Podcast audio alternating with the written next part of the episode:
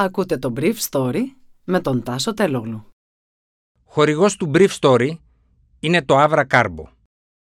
Avra Carbo, ένας εναλλακτικός τρόπος ενυδάτωσης για κάθε στιγμή. Καλημέρα σας.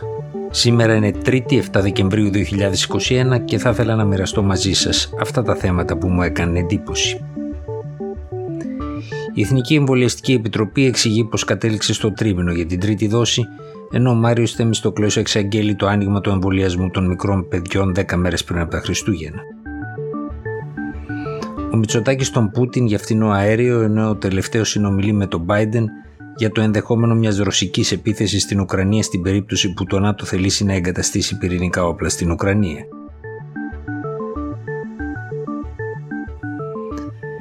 Η απόφαση της Εθνικής Εμβολιαστικής Επιτροπής για το τρίμηνο μεταξύ της δεύτερης και της τρίτης δόσης του εμβολιασμού ανακοινώθηκε την περασμένη εβδομάδα από την κυβέρνηση, αλλά εξηγήθηκε χθες δημόσια από την πρόεδρο της Επιτροπής, καθηγήτρια Μαρία Θεοδωρίδου. Η Εθνική Επιτροπή Εμβολιασμών, με την εμφάνιση της παραλλαγής όμικρον, είπε η κυρία Θεοδωρίδου, σε πολλές χώρες όπως και στη δική μας, σε συνδυασμό με τη διαφαινόμενη μεταβολή του κινδύνου μόλυνσης από τον ιό και την έναρξη του χειμώνα, επανεξέτασε πρωτοημέρου τις συστάσεις χορήγησης της τρίτης δόσης και ομόφωνα γνωμοδότησε για τη χορήγηση της τρίτης δόσης σε όλους τους συμπολίτες ηλικίας άνω των 18 ετών στους 3 μήνες μετά την ολοκλήρωση του εμβολιασμού με τις 2 δόσεις. Θα πρέπει να τονιστεί όμως, συνέχισε η καθηγήτρια, ότι η βράχυνση του χρόνου χορήγησης στοχεύει στη βέλτιστη προστασία του πληθυσμού λόγω της μετάλλαξης. Τα εμβόλια έχουν αποδείξει την αποτελεσματικότητά τους και την πρόληψη, όπως προανέφερα, κατέληξε των εισαγωγών της βαριάς νόσης και των θανάτων, και η πιθανή σκέψη που μπορεί να πλανάται ότι η ανοσοπροστασία διαρκεί 3 μήνες είναι αβάσιμη. Απαντώντας σε ερώτηση για την ασφάλεια των εμβολίων όταν δεν γίνονται στο εξάμηνο, για το οποίο έχει συμφωνήσει ο Ευρωπαϊκός Οργανισμός Φαρμάκου, η κυρία Θεοδωρίδου κατέληξε ότι δεν υπάρχει οποιαδήποτε αμφισβήτηση όσον αφορά το θέμα αυξημένου κινδύνου μεταξύ εμβολιασμού στους 3 ή στους 5 ή στους 6 μήνες. Από την πλευρά του, ο Γενικός Γραμματέας Δημόσιας Υγείας και υπεύθυνος της καμπάνιας Μάριος Θεμιστοκλέος είπε ότι σε σχέση με τα εμβόλια για τα παιδιά ηλικίας 5 έως 11 χρονών, η πρώτη παραλαβή τους θα γίνει στις 13 Δεκεμβρίου και τα πρώτα ραντεβού για τον εμβολιασμό παιδιών 5 με 11 ετών θα είναι στις 15 Δεκεμβρίου του 2021. Η πλατφόρμα, έτσι ώστε οι γονείς να μπορέσουν να κλείσουν ραντεβού, θα ανοίξει την επόμενη Παρασκευή στις 10 Δεκεμβρίου. Οι εμβολιασμοί των παιδιών θα πραγματοποιούνται σε δομές πρωτοβάθμιας φροντίδας και σε νοσοκομεία, ενώ σταδιακά θα προστίθενται περισσότερα εμβολιαστικά κέντρα και κέντρα υγείας. Σε πρώτη φάση θα υπάρξουν εμβολιαστικά κέντρα για τα παιδιατρικά εμβόλια σε 75 περιοχές της χώρας.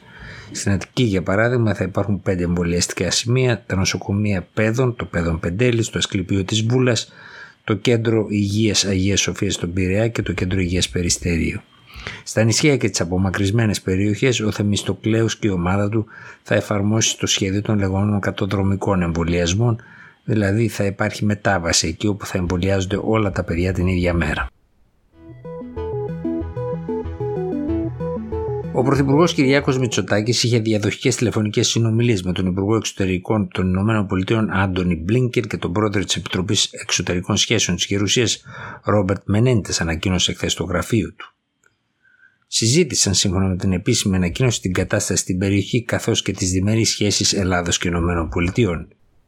Είναι κοινό μυστικό όμως ότι ο κ. Μητσοτάκης συζήτησε με τους Αμερικάνους συνομιλητές του τις σχέσεις της Ελλάδας με τη Ρωσία.